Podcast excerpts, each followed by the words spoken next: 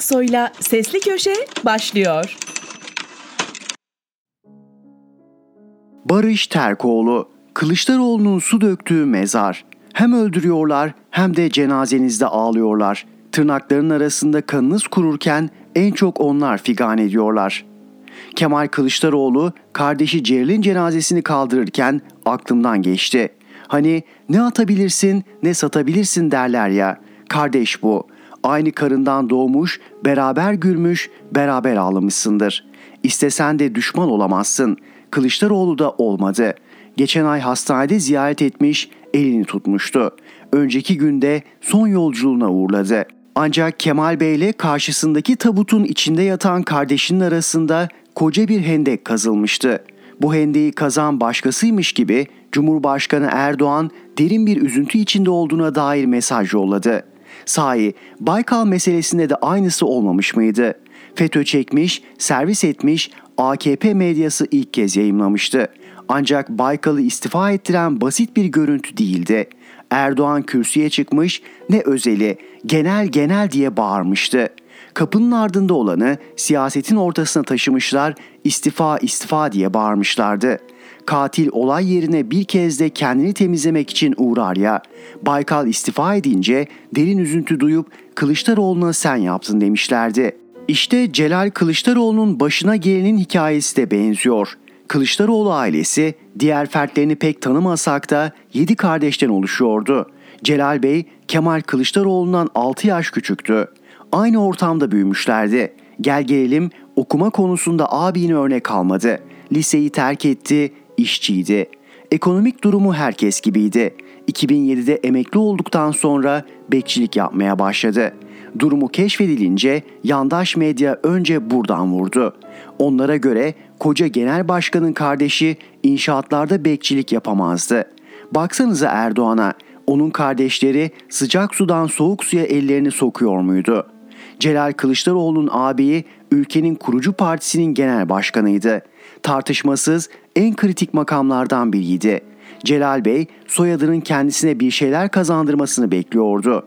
Ancak Kemal Kılıçdaroğlu aynı günlerde Erdoğan'ın ailesinin bu denli siyasetin içinde olmasını eleştiriyor, vakıflarının kamudan beslenmesine tepki gösteriyordu. Konu kendisi olunca farklı davranmadı.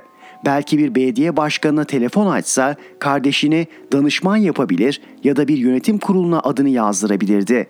Bunu seçmediği gibi ailesinin siyasetten uzak kalması için çalıştı. Celal Bey 2014 yerel seçimlerinde Buca'da CHP'den belediye meclis üyeliğine aday olmak için başvurdu. Ancak genel başkanın kardeşi elbette Kemal Bey'in vetosuyla belediye meclis üyeliğine bile aday gösterilmedi. Celal Bey kendisi için kötü ama Türkiye için iyi olan bu olaydaki sırrı anlayamadı. CHP'ye de abisine de kırıldı. Celal Kılıçdaroğlu'nun hem fiziki hem ruhsal sorunları, dahası alkol problemi vardı. Nitekim çocukları bu nedenle babalarına vasi tayin edilmesi için başvurmuştu. Bu durum onu dışarıdan müdahalelere açık hale getiriyordu. Ahlaki değerleri olanlar normalde buradan vurmazdı ama burası Türkiye. Celal Kılıçdaroğlu'nu alıp abine karşı kullanabileceğini görenler bu fırsatı kaçırmadı.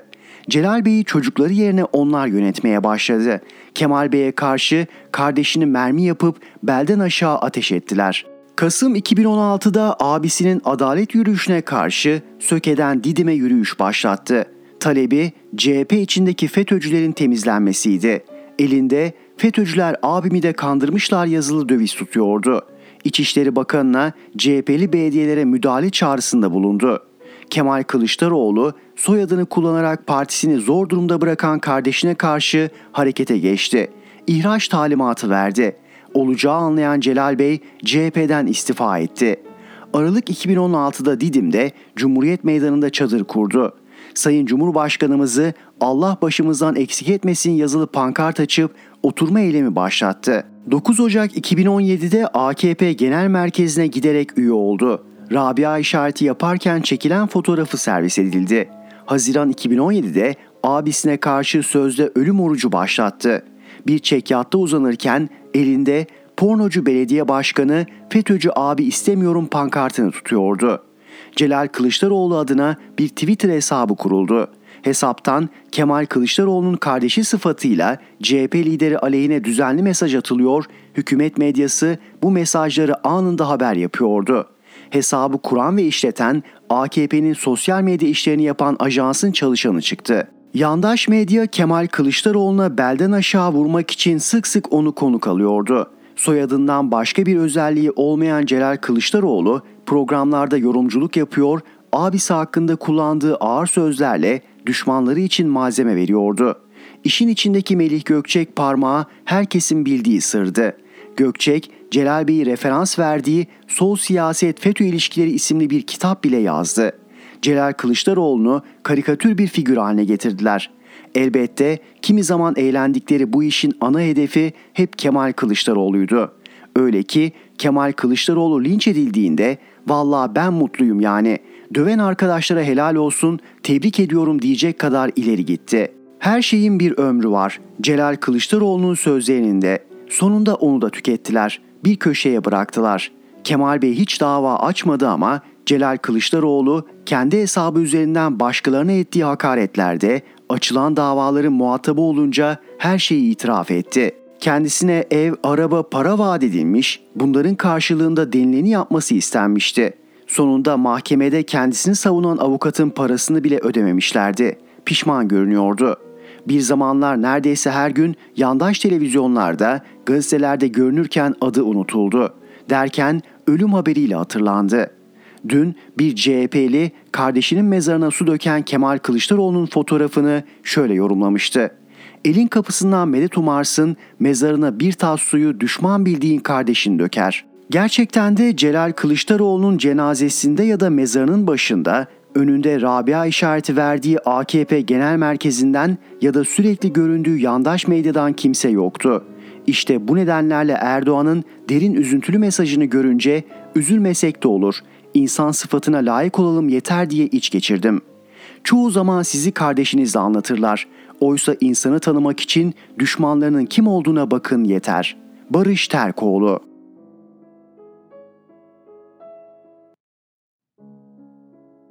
Barış Yarkadaş, Bay Kemal'i yoran zikzak tablosu. Sözcü gazetesi Ankara temsilcisi Saygı Öztürk, CHP Genel Başkanı Kemal Kılıçdaroğlu'nun bir dostuna altılı masanın bazı aktörlerinin tutarsız davranışlarını eleştirdiği ve inanın bu zikzaklar beni yoruyor dediğini aktardı. Bay Kemal bu konuda yerden göğe kadar haklı. Bu zikzakları Perşembe gecesi TV100'de ben de eleştirdim ve İyi Parti'nin bazı aktörleri ittifak ruhuna uygun davranmıyor dedim. Önceki gün sohbet ettiğim CHP'nin tanınmış bir ismi de aynı dertten muzdaripti. CHP'li siyasetçi İyi Parti işi gücü bıraktı, Kemal Bey'in adaylığına karşı sistematik bir kampanya yürütüyor dedi. Erdoğan Aktaş'ın sunduğu sağlı sollu da sıraladığım bazı örnekler Bay Kemal'in eleştirisinin yersiz olmadığını gösteriyor. Hafızanızı şöyle bir zorlayın ve İyi Partili yöneticilerin son 3-4 aydır Kılıçdaroğlu ve CHP hakkında söylediklerini hatırlayın. CHP Genel Başkanı Kemal Kılıçdaroğlu Cumhurbaşkanı adayı olmak istediğine ilişkin güçlü mesajlar vermesine rağmen İyi Partililer bunu duymazdan görmezden gelmeye çalışıyor. İyi Parti İstanbul İl Başkanı Buğra Kavuncu katıldığı televizyon programlarında kimi zaman Ankara Büyükşehir Belediye Başkanı Mansur Yavaş'ı, kimi zamansa İstanbul Büyükşehir Belediye Başkanı Ekrem İmamoğlu'nu aday olarak görmek istediklerini söylüyor. İyi Parti Milletvekili Yavuz Ağıralioğlu, CHP'nin de temsil ettiği sol değerleri olan kini ve öfkesini bizim halkımız camide bile solda durmaz diyerek kusuyor. Ağıralioğlu bununla da yetinmiyor, rüyasında bile sola oy verdiğini görenlerin kalkıp abdest aldığını söylüyor. Ağıralioğlu bunları boşuna dile getirmiyor. Hangi hesaplar içinde olduğu zaten biliniyor. CHP'liler aman masa zarar görmesin diye İyi Partili Ağralioğlu'nun sözlerini duymazdan gelmek istedikçe Ağralioğlu çıtayı daha da yükseltiyor. Yavuz Bey TV100'de Pınar Işık Ardor'un sorularını yanıtlarken Kemal Bey'in kazanacağı konusunda şüphemiz var diyor. İyi Parti Hatay İl Başkanı Şefik Çirkin ise daha net konuşuyor. Halk TV'den İsmail Saymaz'ın sorularını yanıtlayan Çirkin, Kılıçdaroğlu kazanamaz diyor. Çirkin'in bu sözleri kampanya sırasında AKP'nin afişi olarak karşımıza çıkabilir. İyi Parti Genel Başkanı Akşener de benzer bir tutum içinde. Akşener de kazanacak aday tarifi yaparken Bay Kemal'i ısrarla bu tarifin dışında tutuyor. Bu ve benzeri örnekleri daha da çoğaltabilirim. İşte Bay Kemal'i yoran ve belki de üzen zikzakların bazıları bunlar. Ancak zikzak yapanlar iyi Partililerle sınırlı değil. İyi Parti'nin neredeyse her hafta düzenli olarak gündeme getirdiği CHP'li iki belediye başkanı Ekrem İmamoğlu ve Mansur Yavaş da bu zikzaklı tavrın sürmesine yol açıyor. Her iki isim de çıkıp ağız dolusu bir biçimde biz adayız ya da biz aday değiliz demediği için İyi Parti bu zemini istediği gibi şekillendiriyor. Oysaki Yavaş ve İmamoğlu Bay Kemal'in elini zayıflatan ve adaylığını tartışılır hale getiren bu tavra son verebilecek bir konumdalar. Ancak belli ki onlar da bu tartışmanın sürmesi ve topun ayaklarına gelmesini bekliyorlar. Siyaset ilkelerle değil, zikzaklarla yapıldığında ortaya işte bu tablo çıkıyor. Barış arkadaş.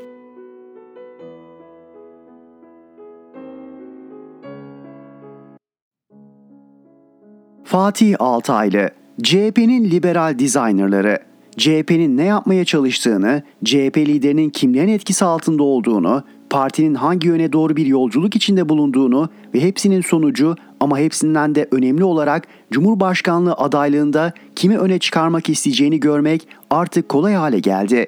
CHP'nin yeni heykeltıraşları artık kendilerini saklama ihtiyacı hissetmeden partiye bir hiza vermeye çalışıyorlar. Aslında tablo ya da perde arkasındaki yeni CHP kendini hissettiriyordu.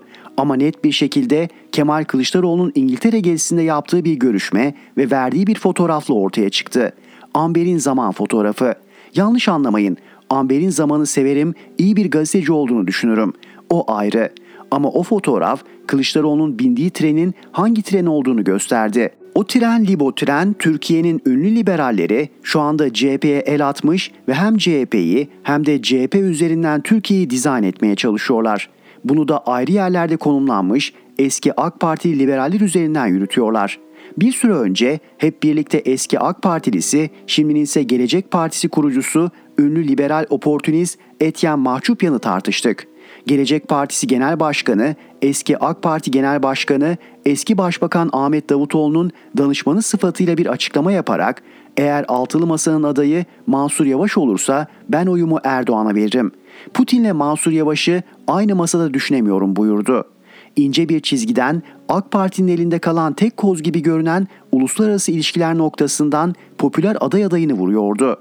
Niyet belliydi. AK Parti'den atılan bir liberal olarak CHP'nin Mansur Yavaş'ı öne çıkarmasını istemiyordu. Siyasi mühendisliğe soyunmuştu. İki gün önce dikkatleri Mahçupyan kadar çekmeyen ama onun kadar önemli bir başka açıklama bir dönem AK Parti'ye büyük destek veren eski Yeni Şafak, şimdinin karar yazarı Ali Bayramoğlu'ndan geldi. Bayramoğlu ben kişilere dayalı bir siyasete karşıyım. Bu yüzden İmamoğlu'na da karşıyım toplum kişiye dayalı siyaset anlayışından çok çekti diyerek Erdoğan örneğini verdi ve İmamoğlu Erdoğan 2-0'dır şeklinde bir süredir oluşan algıyı kullanıp güçlendirerek mahcupyan benzeri bir siyaset mühendisliğinin ikinci ayağını başlattı. Bu ayaklar üzerine nasıl bir yol inşa etmeye çalıştıkları ise sır değil. Çok açık ki yeni demokrasi hareketinden beri Türkiye'de bir siyasi mühendislik çabası içinde olan bu liberal taife AK Parti'den sonra şimdi de CHP içinde bir çaba içindeler. Ve anlaşılan o ki öncelikle Yavaş ve İmamoğlu'nun önünü kesmek, sonrasında mümkünse Abdullah Gül'ü olmadı bir başka ismi, o da olmadı Kılıçdaroğlu'nu aday yapmak istiyorlar. Kılıçdaroğlu ise geçmişten zerre ders almamış görünüyor ve bu Libo tren yolculuğuna çıkmaya çok müsaitmiş gibi bir izlenim veriyor.'' Dün MHP'nin, bugünse AK Parti eskisi liberallerin ve muhafazakarların peşinden gidiyor. Yazık ediyor. EYT yasasındaki büyük tehlike. Dün arayan bir tıp profesörü arkadaşım çıkarılması gündemde olan EYT düzenlemesiyle ilgili bir noktaya dikkat çekti. Yeni EYT yasası söylenilen şekilde çıkarsa kamu düzeni çok ağır darbe alacak dedi ve nedenlerini anlattı. Bu yasa çıktığı anda kamudaki iş gücünde çok dikkat çekici bir kayıp meydana gelecek alanında uzman pek çok nitelikli personel kaybı yaşanması kaçınılmaz olacak. Özellikle geçmiş yıllarda yapılan yasal düzenlemelerle taşerondan kadroya geçen ve başta benim bildiğim Sağlık Bakanlığı'na bağlı hastaneler ama mutlaka diğer kamu kurumlarında da çok kilit personel emekli olacak. Bunların bazıları zorunlu olarak emekli edilecek. En azından yasada bu zorunlu emeklilik durumunun düzenlenmesi gerek. Bu haliyle çıkarsa ülkede ciddi sorun olur dedi. Daha sonra kamuda önemli bir makam işgal eden bir başka profesörün uyarısı geldi. EYT sorunu çözülürken çok ciddi bir planlama lazım. Kamuda ve özel sektörde çok hızlı biçimde personel çıkışı olacak. Bazı şirketlerde ve kamu kurumlarında personelin %10'dan fazlasının kısa sürede emekli olması gündeme gelecek. Şirketler bu duruma hazırlıklı olamamaktan korkuyorlar. Kamuda da aynı korku var. Özellikle savunma sanayi gibi sektörlerde hızlı bir boşalma ve takiben hızlı bir beyin göçü olabilir. Özel sektörde bunların üzerine bir de kıdem tazminatı sorunu ortaya çıkacak. Ekonomik koşullar ortadayken bankalar kredi musluklarını kapamışken bu kıdem tazminatı yükünün altından zor kalkarlar dedi. Her iki uyarı da çok önemli. AK Parti'nin yasa yapmadaki becerisi de göz önüne alındığında sonradan çok ciddi düzeltmeler yapılmasını gerektirecek ama başta ülkeye büyük felaket yaşatacak alelacele bir yasa çıkarılması çok mümkün. Bu yüzden şimdiden uyaralım da faydasız bir son pişmanlık gelmesin ardından. Eleştiriler haklı, sosyopatlar değil. Salı akşamı teke tekte sokak hayvanları meselesini tartıştık. Programa Haytap Başkanı Avukat Ahmet Kemal Can Polat ve Veteriner Hekim Birliği Başkanı Murat Arslan katılacaktı. Program ekibi bir son dakika değişikliği yaparak Murat Arslan yerine Güvenli Sokaklar Derneği Başkanı Murat Pınar'ın katılacağını söyledi. Bunun gerekçesini de Can Polat'la Arslan'ın aynı fikri savunduğunu, Murat Pınar'ın ise farklı düşündüğü için konunun daha sağlıklı tartışılması olarak açıkladılar. Haklılardı. Üstelik Murat Pınar kızını bir köpek saldırısı sonucunda kaybetmiş bir babaydı. Program sırasında Haytap Başkanı Can Polat İstanbul stüdyoda olmanın da avantajını kullanarak Pınar'a söz hakkı vermeden anlatmaya başladı. Yüksek perdeden konuşuyor, bağırıyor, çağırıyordu. Defalarca uyarılarımı dikkate almayınca ben de kendisine sert bir çıkış yaptım. Hata mıydı? Evet. Zaten yayın esnasında kendisinden özür de diledim. Haksızdım. O da ben de biraz heyecanlı konuştum dedi. Ne olursa olsun yapmamam lazımdı. Hemen arkasından bir linç başladı. Ne hayvan sevmezliğim kaldı ne hayvan düşmanlığım. Programı izlemeyenler programdaki tavrımı görmeden bilmeden duydukları üzerinden saçma bir kampanya başlattılar. Davranışımı eleştirenler sonuna kadar haklıdır. Ama oradan yola çıkıp beni hayvan düşmanı, katliam yanlısı ilan edenlere iki çift sözüm var. Sokak hayvanları ciddi bir sorundur. En vicdani biçimde çözülmek zorundadır. Ama siz sözde hayvanseverler bunun önündeki engelsiniz. Evladını kaybetmiş bir babayla empati kuramayacak, vicdansızca karalayacak kadar vicdan yoksunusunuz. Bu empati ve vicdan yoksunluğu klinik olarak iki hastalığa işaret eder. Bunlardan ilki psikopatlıktır. Diğeri ise sosyopatlık. Birinden birini seçin ve güle güle kullanın. Bu tip hastaların önemli bir özelliği ise vicdanları varmış gibi yapabilme, vicdanı ve empatiyi taklit edebilme yeteneğidir. Ama bu sorunu ancak ve ancak gerçek vicdan sahipleri çözebilir. Sizin gibi sözde vicdanlılar değil. Not, neler yapılması gerektiğini de yarın yazarım artık. Ne zaman insan oluruz? Mış gibi yapmadığımız zaman. Fatih Altaylı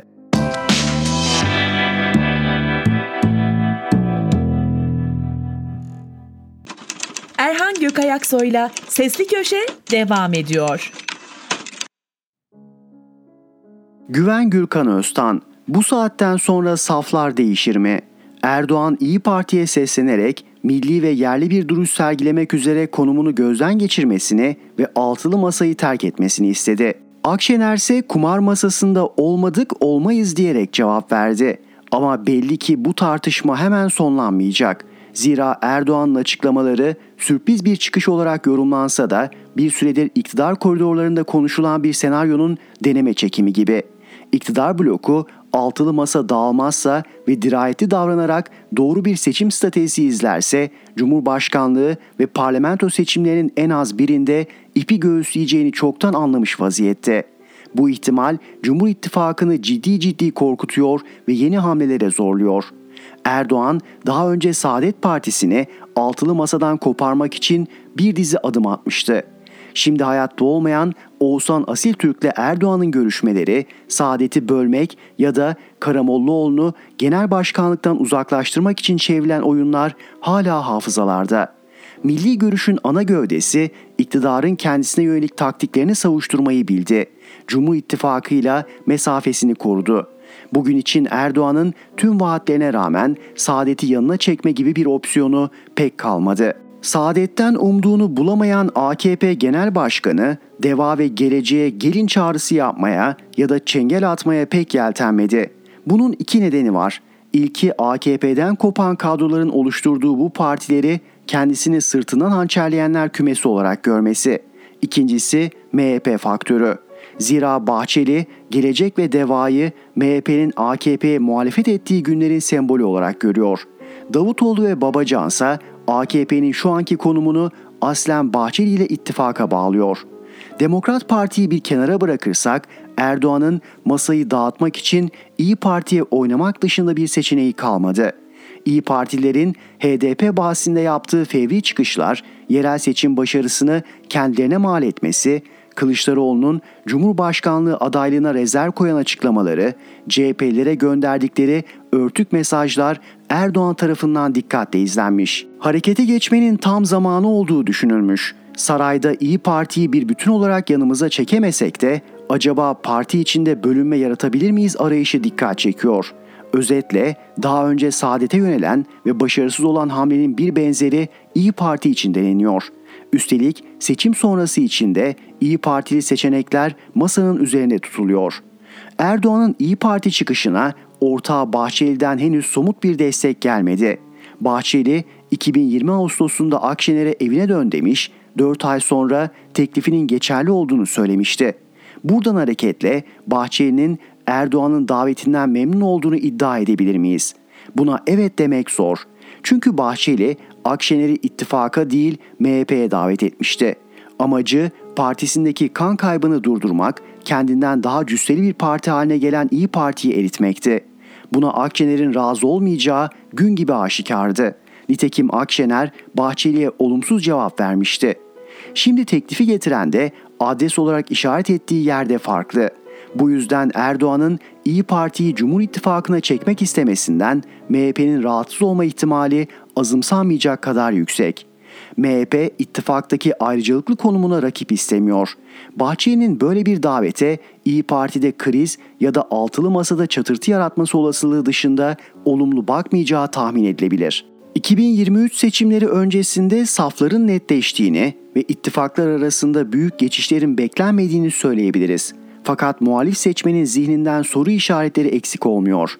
Kah yeni Kürt açılımı mı geliyor, kah İyi Partili milliyetçi cephe mi kuruluyor soruları gündemi işgal ediyor. Erdoğan'ı hala ayakta tutan birbirleriyle yan yana gelmez bu projeleri aynı anda pişiriyor izlenimi verebilmesi, bunlardan herhangi birini gerçekleştirebileceğini düşündürtebilmesi. Buna zemin hazırlayan muhalefetin aylardır patinaj yaparak yorgun iktidara manevra alanı sunması. Hal böyleyken Erdoğan muhalefetin adayını da seçim siyasetinin sınırlarını da kendisi belirleyebileceğini umuyor. Türkiye'nin siyasi ve ekonomik tablosu masa diplomasisine ve ittifak bürokrasisine uzun süre tahammül edebilecek durumda değil. Muhalefetin bir an önce aklını başına alması gerekiyor. Seçim bitip iktidara gelmeden sanki kazanılmış gibi şimdiden koltuk pazarlığına girmek yapılacak en büyük hata enerjilerini birbirinin gücünü tartmaya değil, Cumhurbaşkanı ve parlamento seçimlerini açık ara kazanmaya vermeleri gerekiyor. Bu da yalnızca ortak adayın bir an önce belirlenmesi ve seçim bölgelerine dair incelikli bir hesabın yapılmasıyla olacak bir iş değil. Toplumsal muhalefetin desteğini, halkın siyasete daha çok katılımını sağlamadan güzel günler beklemek en hafif deyimle naiflik. Güven Gürkan Öztan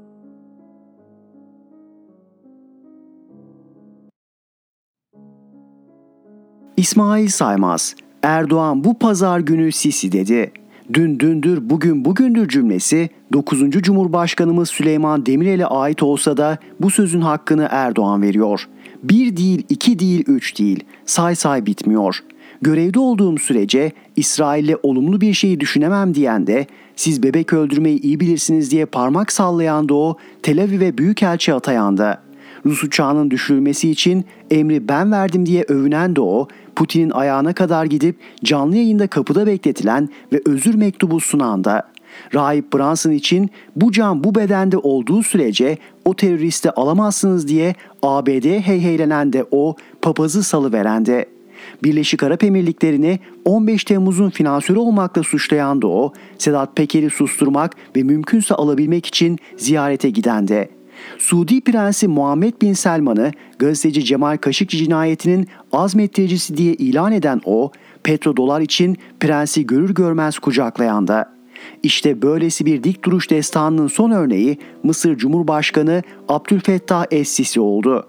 Erdoğan'ın katil dediği, zalim diye andığı, darbeci diye suçladığı, Birleşmiş Milletler'de aynı masaya bile oturmadığı, beni Sisi ile barıştırmak isteyenler var. Asla kabul etmiyorum. Halkın %52'sinin oyunu almış Mursi'yi ve arkadaşlarını mahkum eden bir antidemokratla aynı masaya oturmam sözleriyle yan yana gelmediği, ve uluslararası platformlarda darbeci Sisi'yi Cumhurbaşkanı olarak kabul etmediğimi söyledim. Benim için Mısır'ın Cumhurbaşkanı Mursi'dir. BM'de onunla aynı masaya oturmadım. Oturursam kendimi inkar ederim diyerek tanımadığı Sisi ile 9 yıl sonra dün el sıkıştı.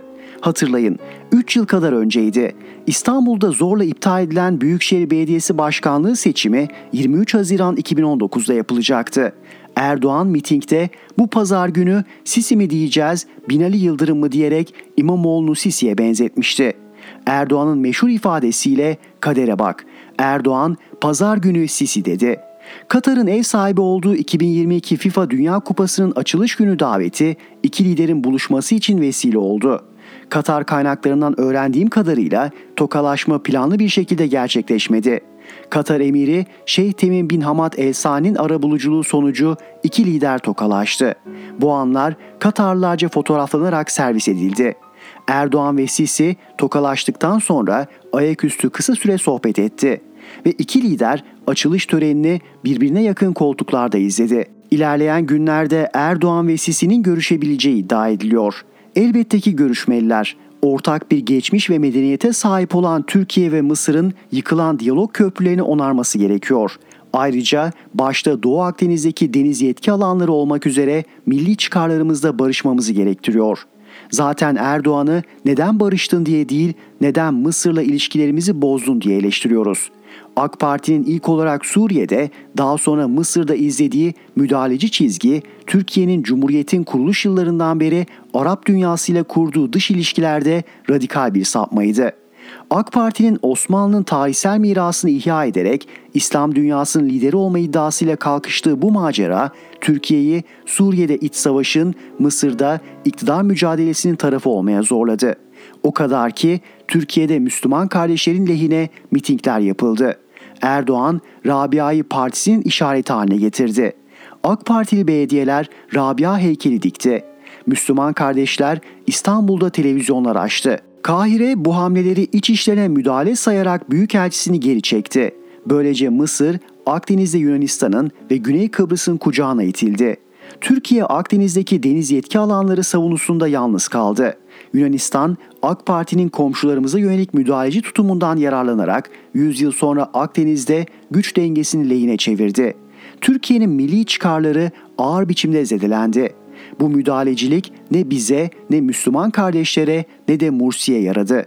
Terörist ilan edilen Müslüman kardeşler Mısır'da yasaklanırken yüzlerce mensubu asıldı. Mursi cezaevinde öldü. Türkiye diyalog kapısını açık tutsaydı hem Akdeniz'de çıkarları sarsılmayacak hem de belki Mursi'yi kurtarabilecekti. Doğrusu Türkiye Mısır'la barışabilmek için bir süredir adım atmıyor değil. Örneğin Müslüman kardeşlerin İstanbul'daki televizyon kanalları kapatıldı. BM'deki veto kaldırıldı. Düzce'deki Rabia heykeli söküldü. Rabia kız çocuğu adı olarak bile anılmıyor. Bir zamanlar meydanları sarsan Müslüman Kardeşler Marşı'nı mırıldayan kalmadı. Erdoğan Mısır'a sıcak mesajlar verdi. Bütün temas kurma çabasına rağmen Sisi büyükelçi atamaya yanaşmadı. Belki Katar'daki tokalaşma darbeci Sisi'yi dostum Sisi'ye çevirebilir. Öyle görünüyor ki sonraki adım Suriye lideriyle barışma olacak. Esad 11 yıllık zalim Esed evresinden sonra yeniden kardeşim Esad olabilir.'' Erdoğan iç savaşa müdahil olan Özgür Suriye ordusu ve bazı silahlı grupları destekleyen, sınırlarımızın cihatçı otobanına dönmesine göz yuman, Esad gitsin de şeklindeki hesabından ötürü IŞİD ve El-Kaide'nin devletçikler kurmasına sessiz kalan, milyonlarca Suriyelinin Türkiye'ye göçmesine yol açan kendisi değilmiş ve hiçbir şey olmamış gibi Esad'la tatile çıkmayı, Emevi camisinde namaz kılmayı bile önerebilir. Erdoğan'ın sorumsuz kavgalarının faturasını ödemekten de milli onurumuzu çiğnetircesine barışmalarının utancını yaşamaktan da bıktık usandık. TikTok'un Cumhurbaşkanı bir Deva Partili yetkili, Bağımsız Türkiye Partisi lideri Hüseyin Baş'ın altılı masaya katılmasına neden karşı olduklarını sorduğumda şöyle demişti. Sarıgül altılı masayı yumruklayarak TikTok çektiğinde ne diyeceğiz? Bu yorum şaka zannedilse de aslında bir gerçeğe işaret ediyor. Çünkü Mustafa Sarıgül'ün Türkiye Değişim Partisi yakın geçmişte altılı masadaki partileri ziyaret etti. Ziyaretlerdeki asıl amacın altılı masaya katılmak olduğu ileri sürülüyor.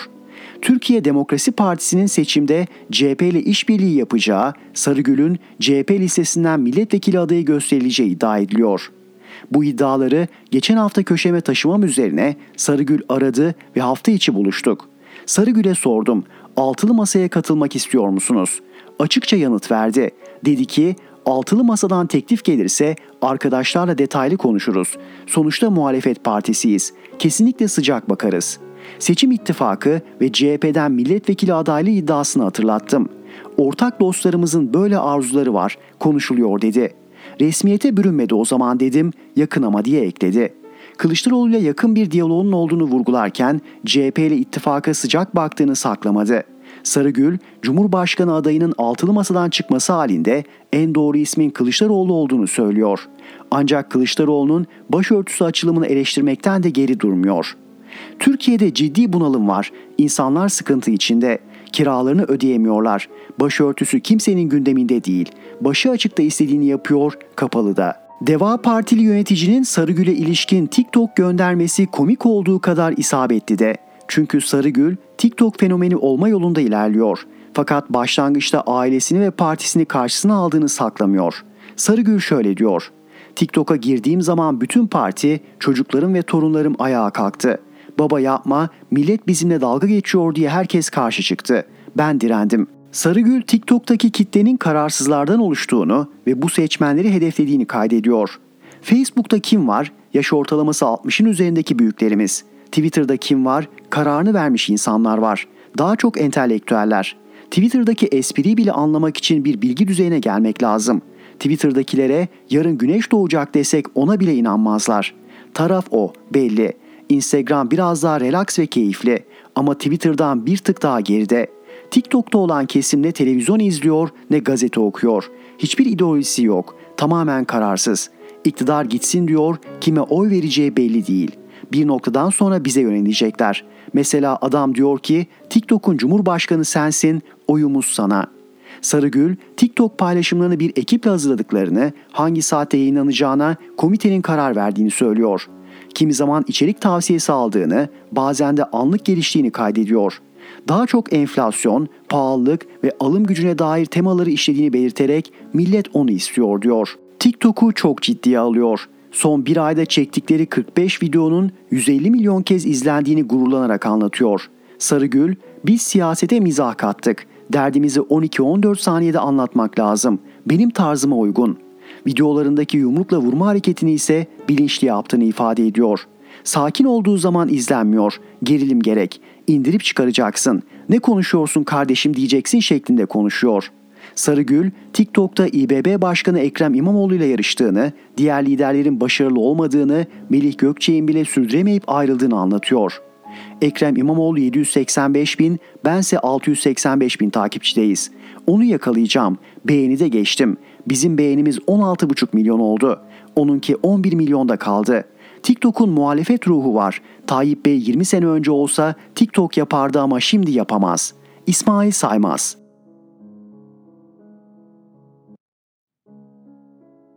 Murat Ağırel, kimin için çalışıyoruz?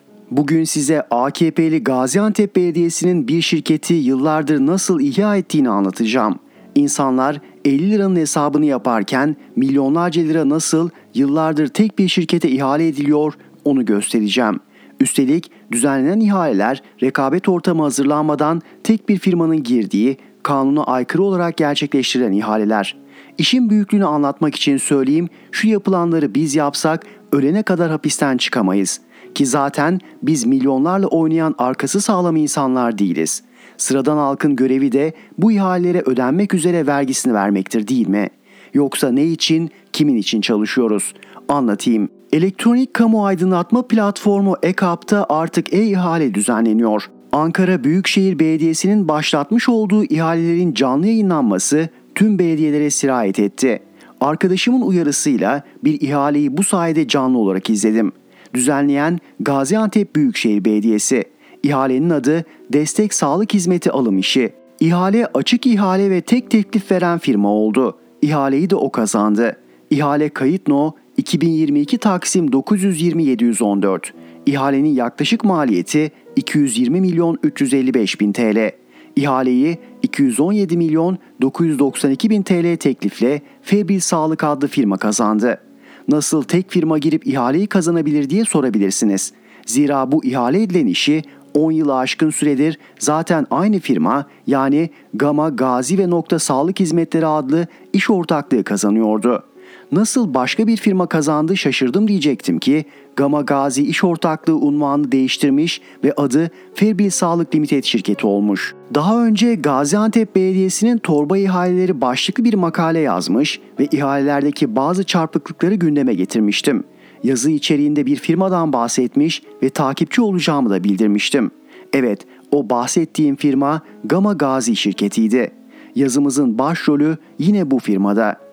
Firma daha önce yine karşımıza Kilis Devlet Hastanesi'nde meydana gelen ve müfettiş raporlarına yansıyan yargıya intikal eden hayali MR olayıyla çıkmıştı. Bu davanın da takipçisiyim. Asıl soru şu, Gaziantep Belediyesi'nde neden binlerce kalem ürün, hizmet tek bir torba ihaleyle yapılıyor? Bu konuda yetkililerin dikkatini çekmeye çalışmıştım ama nafile. Sonra 14 Kasım 2020 tarihinde bir yazı daha yazdım ve yapılacak olan ihaleyi bildirdim.'' Söz konusu ihale birçok kez yapıldı ve her defasında aynı firma ve ortakları kazandı. Hepsinin numarası belgeleri bende var. Şimdi tek tek sayıp kafanızı karıştırmayayım.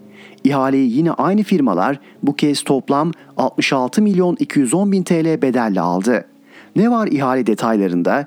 Cerrahi operasyonlar, laboratuvar hizmeti, güvenlik, radyoloji, ayakta ve yatarak tedavi, madde bağımlılığı, ambulans gibi hizmetlerde görevlendirilecek toplamda 271 personel yine omuz çarkından hasta yataklarına, oksijen ünitelerinden yıkama cihazına varana kadar 186 kalem sarf malzemesi ve ilaçlar.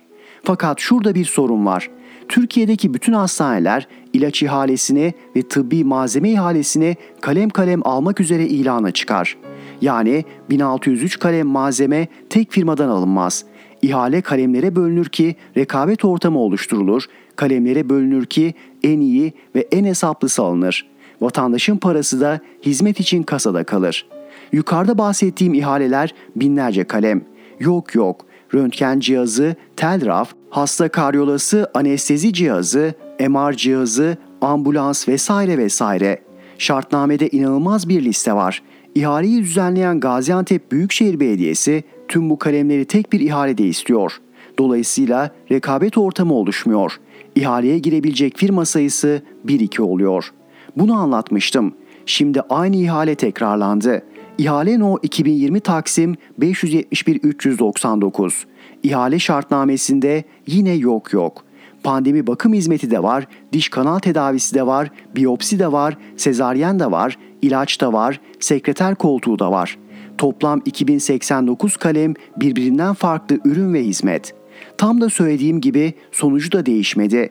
2010 yılından itibaren bu ihaleyi tek firma almış. 23 Aralık 2020 tarihinde de sözleşmesi imzalandı. EKAP girişi ise daha yeni yapıldı.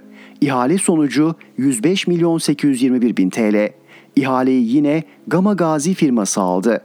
Anlayamadığım şu, devlet hastaneleri ve üniversite hastanelerine artık bütün ilaç ve tıbbi sarf malzeme alımlarını devlet malzeme ofisi üzerinden alım şartı getirilmişken belediye bu kadar kalem malzemeyi neden tek bir torba ihaleyle almaya çabalar? Torba şeklinde ihaleye çıkılması 4734 sayılı ihale kanunun rekabet kurallarına aykırı değil mi? Bu ihalede kamu yararı mı oluşur, kamu zararı mı? Bu alınacak olan hizmet ve ürünler parçalara ayrılıp ihale edilmiş olsa daha az maliyetle daha kaliteli hizmet alınmaz mı? Benim gördüğümü devlet yetkilileri görmüyor mu? Bu firmanın ayrıcalığı nedir? Sorular belli, aslında cevapları da belli. Murat Ağırel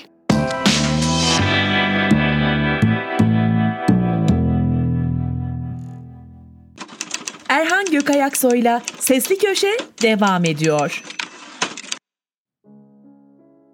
Müyesser Yıldız, Erdoğan'ın dış politikası, bana sataşma. Dün Elazığ'da tarım sektörü temsilcileriyle bir araya gelen Tarım ve Orman Bakanı Vahit Kirişçi, genellikle Türkiye'nin gündemi belirlenen bir ülkeyken şu anda gündemi belirleyen bir ülke olduğunu vurgulayıp Erdoğan'ı şöyle övdü. Tutarlı, dengeli, hakkı hak bilip onun gereğini yapan, yanlış bir şey olduğunda buna yanlış diyebilme cesaretini gösteren bu tutarlılığıyla dünyanın artık gıpta ettiği bir cumhurbaşkanımız var. Bill Clinton'ın poposunu koltuğa koyup Ecevit'i karşısına nasıl beklettiğini ve onun da nasıl mahcup bir vaziyette durduğunu hepimiz hatırlıyoruz. Şimdi o fotoğraflar gitti, Cumhurbaşkanımızın adeta ağzına bakan ve bu kişi ne diyecek diye bekleyen bir dünya var. Bakan Kirişçi'nin bu tespitlerinin sağlamasını Erdoğan'ın İstiklal Caddesi'ndeki terör saldırısının hemen ardından gittiği Endonezya'daki G20 zirvesinde yapalım. İktidar medyası zirvede Erdoğan'ın bir saniyesinin bile boş geçmediğini kaydedip Rusya ve Ukrayna arasında arabulucu rolünde ısrarı ve tahıl koridorunu açık tutma çabasının Türkiye'nin uluslararası toplantıların yıldızı olmasını sağladığını bildirirken şöyle bir diplomatik başarıdan da söz etti. G20 Liderler Zirvesi'nde ilk basın toplantısını Cumhurbaşkanı Erdoğan yaptı. Bu hak normalde ev sahibi olduğu için Joko Widodo'nun hakkıydı. Ancak Türkiye erken saatte döneceği için hakkından feragat etti ve ilk toplantıyı Erdoğan yaptı. Bu da aslında Türkiye'nin diplomatik başarı hanesine yazılabilir. Türkiye Endonezya'da başka hangi diplomatik başarılar sağladı? Bunları da Erdoğan'ın ağzından aktaralım.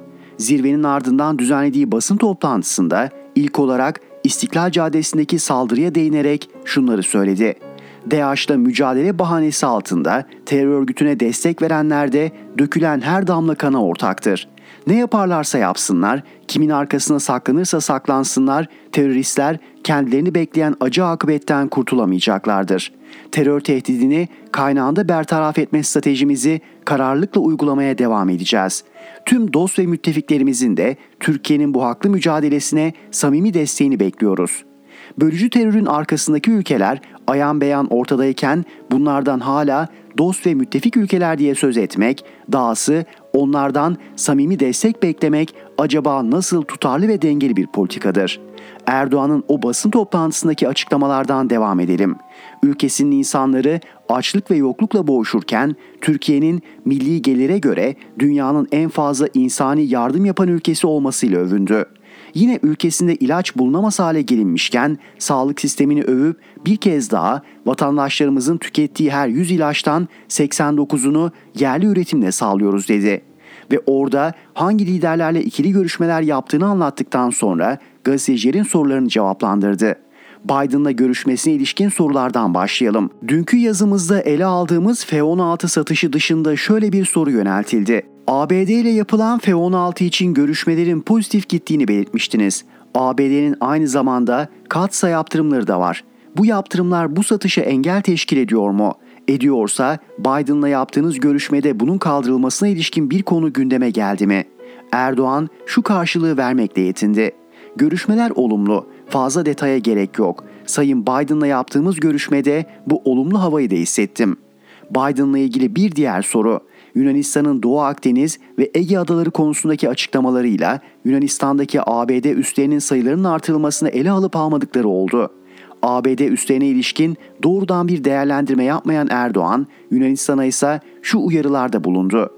Yunanistan'ın bu tür davranışları, yaklaşımları benim her zaman söylediğim bir gece ansızın gelebiliriz kelamı kibarımı asla geriye götürmez. O benim için kelamı kibardır. Dolayısıyla bir gece ansızın yine gidebiliriz. Hadlerini bilmiyorlar. Türkiye nerede, sen nerede? Buna dikkat et. İstediğin kadar o adaları doldur, bunların hiçbiri sana bir fayda sağlamayacaktır. Gelen uçaklar, silahlar, şunlar bunlar kar etmez. Bu iş kürek işi değil, yürek işidir. Erdoğan'ın zirvede görüştüğü diğer liderler Fransa Cumhurbaşkanı ve İtalya Başbakanı ile ilgili dönüş yolunda yaptığı değerlendirmelerine geçelim. Malum Macron Türkiye ve İslam karşıtlığında terör örgütlerine destekte ve soykırım iftiralarında başı çeken isimlerden birisi. Öyle ki Erdoğan sadece iki yıl önce Macron'un zihinsel noktada tedaviye ihtiyacı olduğunu belirtmişti. G20 zirvesinden birkaç gün önce de Macron Türkiye'yi özellikle Afrika'da emperyal tavırlar izlemekle suçlamıştı. Nasıl olduysa beraberindeki gazeteciler görüşmede bu konunun gündeme gelip gelmediğini sordu.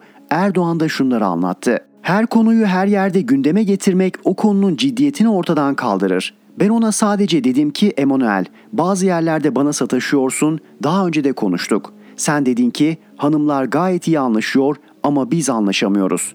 Yok yok anlaşıyoruz. Bugün burada gayet görüşmelerimiz oldu dedi. Bundan sonra da bu böyle devam etsin. Herhangi bir sıkıntıya fırsat vermeyelim dedim. Bu konularla ilgili olarak da yine aynı durumu koruduk.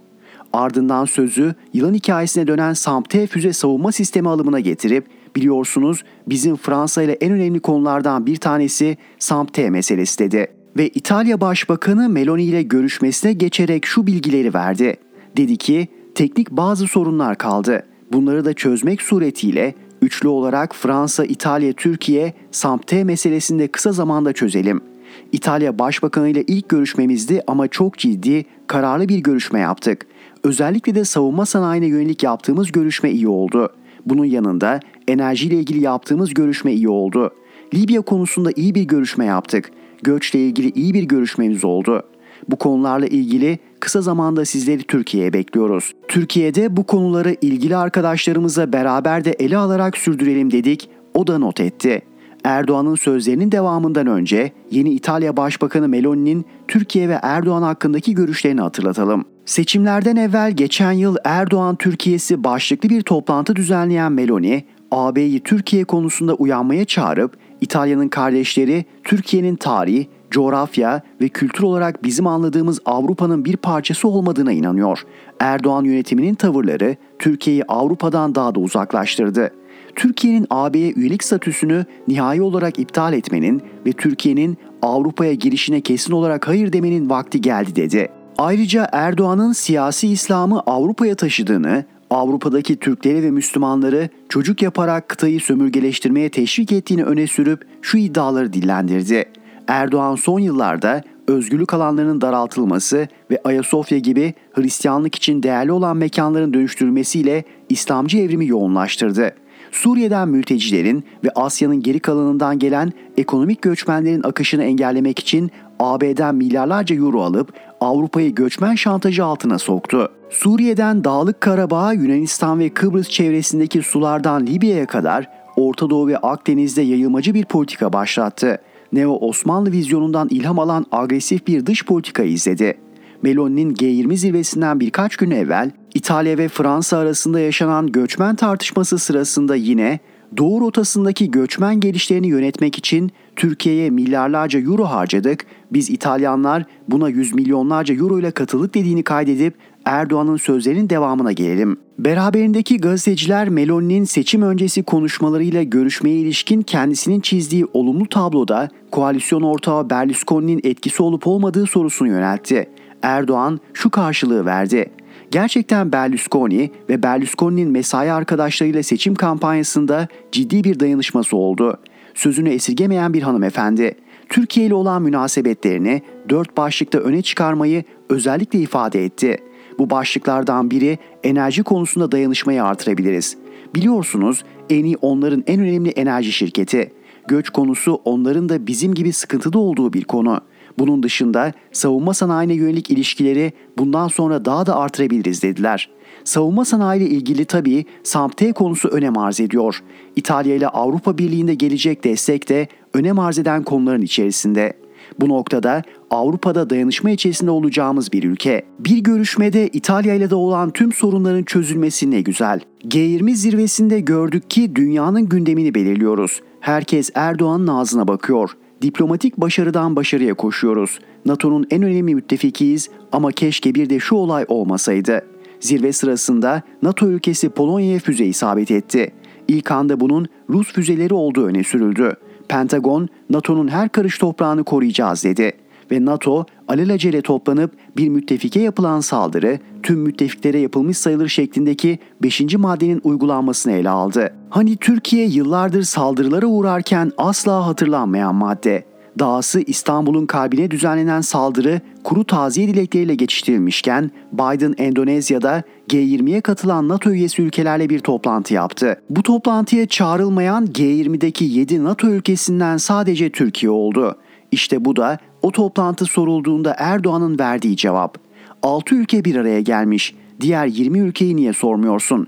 Demek ki bizi arama imkanları o esnada olmamış olabilir. Yani o çok da önemli değil.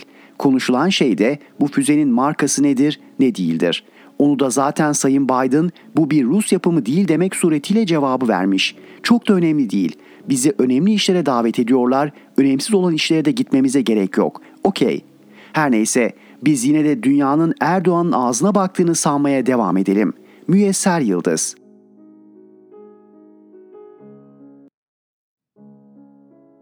Orhan Uğuroğlu, Soylu Erdoğan'ı sabote ediyor. Dün MHP'nin meclise girmemesi gerektiğini söyleyen ve HDP öncesi BDP'nin meclise girmesi için AKP'ye %10 barajı %7'ye düşürün çağrısı yapan Soylu'dur. Bugün AKP'nin anayasa değişikliği için Recep Tayyip Erdoğan'ı temsilen HDP'ye resmi ziyarete giden Adalet Bakanı, AKP Grup Başkan Vekili ve Genel Başkan Yardımcısının işbirliği ve destek talebinde bulunduğu HDP'lilere Soylu defalarca şöyle bağırmıştır. Teröristler. Erdoğan ve AKP açısından Soylu'nun yarattığı siyasi skandal şudur. Erdoğan HDP seçmeninden oy almak istiyor. Soylu bunu bozmak için HDP'lilere saldırıyor. Ayrıca Erdoğan HDP seçmeninden oy almak için Selahattin Demirtaş'ı babasına gönderip güzellik yapıyor. Soylu bu ilişkiyi bozmak için HDP'lere saldırıyor teröristler. Soylu'nun tavrının siyasi şifresi şudur. Soylu Erdoğan'ı sabote ediyor. Soylu'nun neden hakaretler yağdırdığını resmi meclis tutanaklarına göre ortaya koyayım. CHP Grup Başkan Vekili Engin Özkoç'un sözleri ve soruları. Engin Özkoç, konuşurken kirli bir dille konuşuyorsunuz. Konuşurken söylediğiniz sözlerin %70'i iftira, yalan olduğu halde yüzünüz hiç kızarmıyor. Bu konuda ehil olduğunuzu görüyoruz. Büyük Orta Doğu projesinden bahsettin. Amerika Birleşik Devletleri'ne buradan timsah gözyaşlarıyla yaptığın göndermelerde Amerika Birleşik Devletleri'nin Büyük Orta Doğu Projesi eş başkanıyım diyen senin genel başkanın Recep Tayyip Erdoğan'dır. 3 milyon 750 bin Müslümanın katledilmesine ve Müslüman dünyası paramparça edilirken Amerikan askerlerinin Noel'ini kutlayan da senin genel başkanın Recep Tayyip Erdoğan'dır.'' PKK elini kolunu sallayarak Türkiye'ye girerken Habur sınır kapısından kaymakamlara ve valilere onlara dokunmayan emrini veren sizlersiniz. Soylu yaptığın suçlarla hem anayasanın hem de Türk Ceza Kanunu'nun birçok maddesini işleyen dünya tarihinde görülmüş nadir İçişleri Bakanlarındansın. Anayasanın 137, Türk Ceza Kanunu'nun 106, 107, 114, 216, 217, 257, 279, 281, 282, 283, 284 ve 288. maddelerini bilerek isteyerek milletin gözünün içine bakarak göstere göstere çiğnedin. Her biri kapsamında işlediğin suçlarla ilgili hakim karşısında hesap vermen için Cumhuriyet Halk Partisi adına grup başkan vekili olarak söylüyorum elimden ne geliyorsa onu yapacağım.'' kara para aklayıcısı Sezgin Baran Korkmaz'ı nasıl kaçırdığını açıklıkla anlattın. Bu emri veren Recep Tayyip Erdoğan mıydı? Niye gülüyorsun? Yaptıkların senin hoşuna mı gidiyor? Niye pis pis sırıtıyorsun? Soylu'nun itirafına göre bu el Soylu'nun kendi eliydi. Bu el sayesinde Sezgin Baran Korkmaz'ın mal varlığı üzerindeki tedbir ve yurt dışına çıkış yasağı aniden kaldırıldı. Yani Adalet Bakanlığı'nı da işin içinde bulundurdunuz.''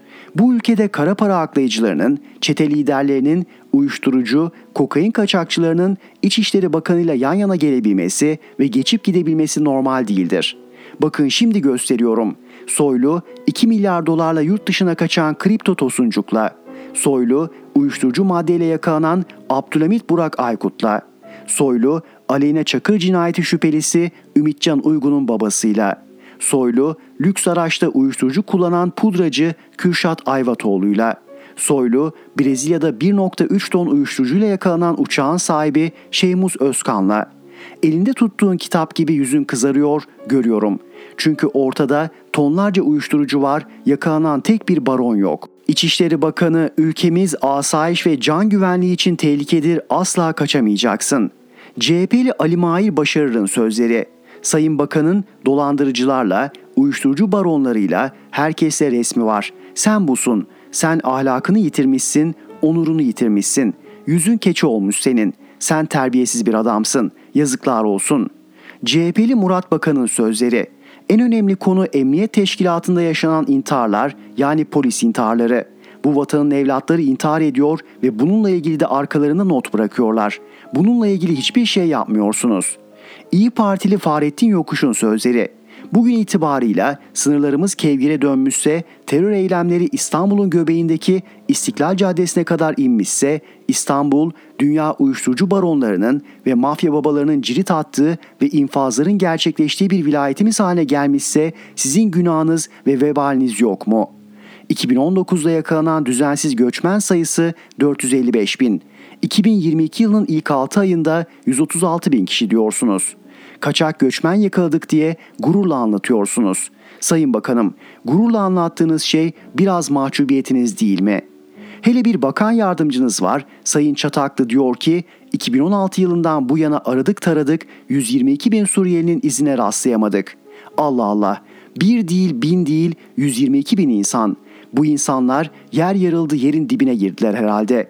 Şu rezalete bakar mısınız? Şu pişkinliği tarif edebilecek bir cümleniz var mı Allah aşkına?'' Değerli okurlarım, Soylu bu sözlere, bu sorulara, bu tespitlere tek kelime yanıt veremedi. Ana muhalefet lideri Kemal Kılıçdaroğlu'yla CHP ve İyi Parti milletvekillerine hakaretler yağdırdı. Atalarımız sükut ikrardan gelir derler. Orhan Uğuroğlu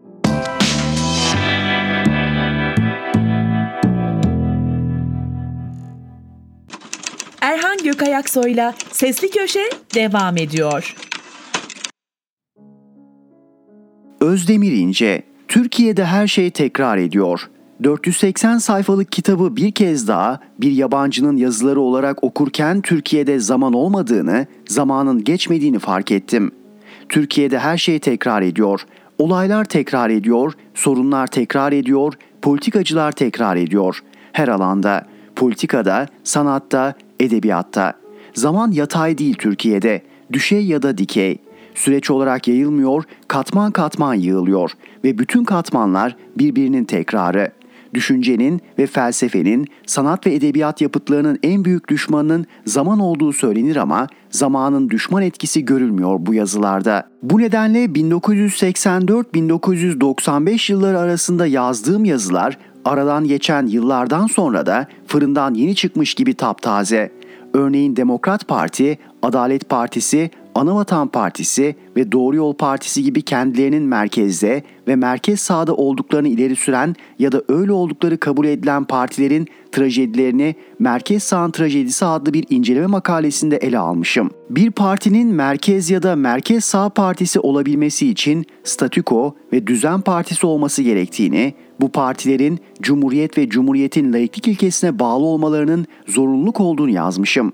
Bu partilerin 1946'dan itibaren aşırı milliyetçi ve İslamcı görüşleri bünyesinde barındırdıklarını ve bu görüşlerin limonluğu görevini üstlenmiş olduklarını söylüyorum ve bir uyarıda bulunuyorum. Merkez sağ partiler aşırı milliyetçi ve İslamcı görüşlerden kendilerini arındırmalıdır. Politikalarını bu görüşlerle yarışan herhangi bir eksene oturtmamalıdır.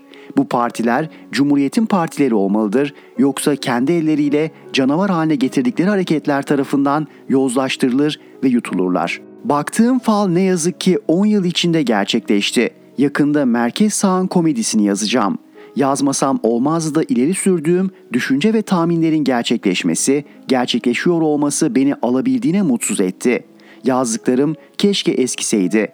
Zaman tarafından zaman aşımına uğratılsalardı gerçekten mutlu olurdum. 15-20 yıl önce öğretim birliği yasasının iktidarlar tarafından yozlaştırıldığını yazıyordum.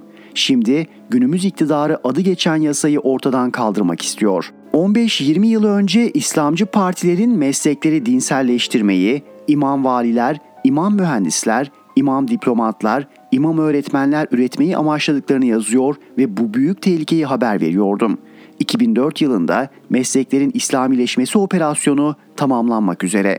Başka zaman ve ortamlarda yazarın öngörülerinin gerçekleşmesi ona gurur verir ama ben bu nedenle boğuntudan başka hiçbir şey duymuyorum. Okuduğunuz yazı 3 kitaptan yani söz ve yazı, tarih bağışlamaz, çile törenlerinden oluşan Yazmasam Olmaz adlı kitabımın ön sözünden alıntıdır. Sanki aradan 18 yıl geçmemiş gibi. Yıllar bizde uçuca eklenmiyor, katman katman üst üste yığılıyor. Rejim konusunda suların bulanmaması, anlaşmazlık çıkmaması için kavramlar ve sözcükler konusunda anlaşmak gerekir. Bu tanımlar üzerinde anlaşmazsak, rastgele kullanırsak ülkemiz sağcılık solculuk, Türkçülük Kürtçülük, Sünnilik Alevilik, dindarlık laiklik yüzünden yıllarca hem zamanını hem de enerjisini tüketmiştir diye konuşan Saadet Partisi Genel Başkanı Temel Karamollaoğlu'nun hatasını tekrarlamış oluruz. Oysa dindarlık mevcut anayasanın birden fazla maddesinin koruması altındadır. Başta ikinci madde olmak üzere anayasanın dindarın haklarını koruyan maddeleri Türkiye Cumhuriyeti'nin kurulu düzeninin temel öğeleridir. Ama ne yazık ki sağ cenah siyasetçileri bu inceliklere dikkat etmiyorlar. Özdemir İnce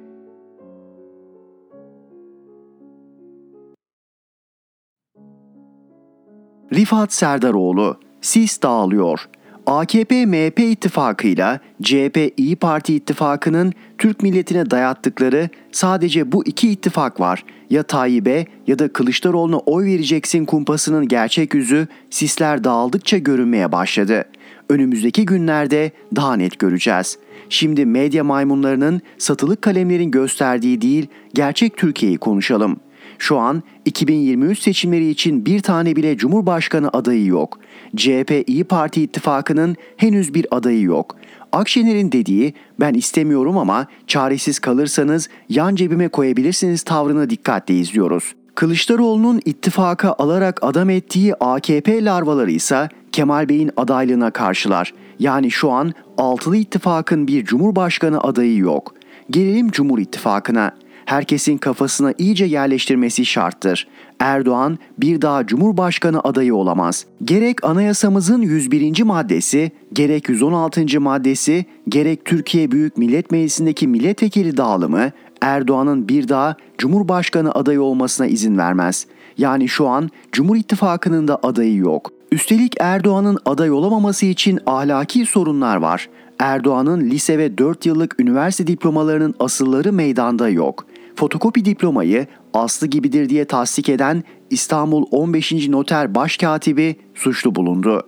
Erdoğan için yurt dışında yasa dışı olarak elde ettiği mal para için araştırma başlatıldı. Erdoğan yönetiminde Türkiye Cumhuriyeti Devleti kara para aklamak, uyuşturucuyla terör örgütlerine finansman sağlamak suçlarıyla yeterince mücadele etmediği için gri listeye alındı. Türk devletinin malı olan adaların işgal edilmesine, kontrolsüz ve yasa dışı göçe izin vermesine, ekonomik soyguna kadar yüzlerce yolsuzluk dosyası.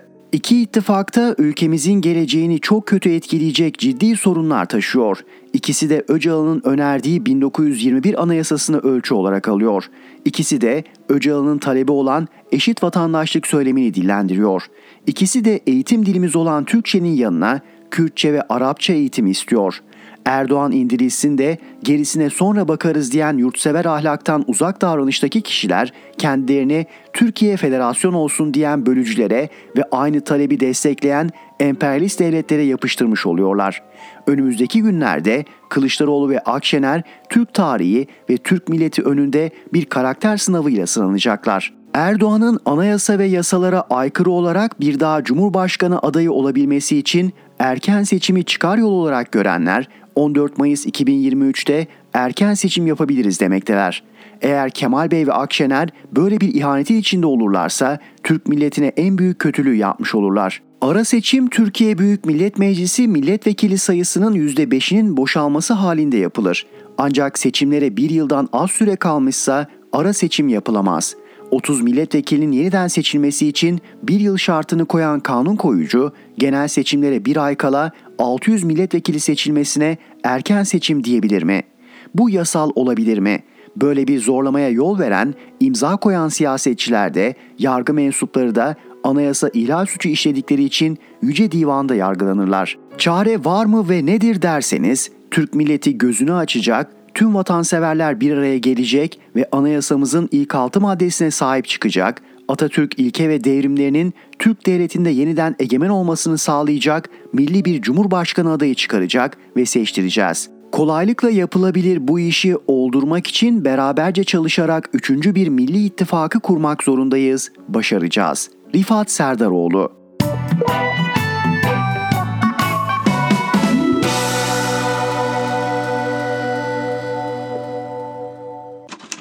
Erhan Gökayaksoy'la Sesli Köşe sona erdi.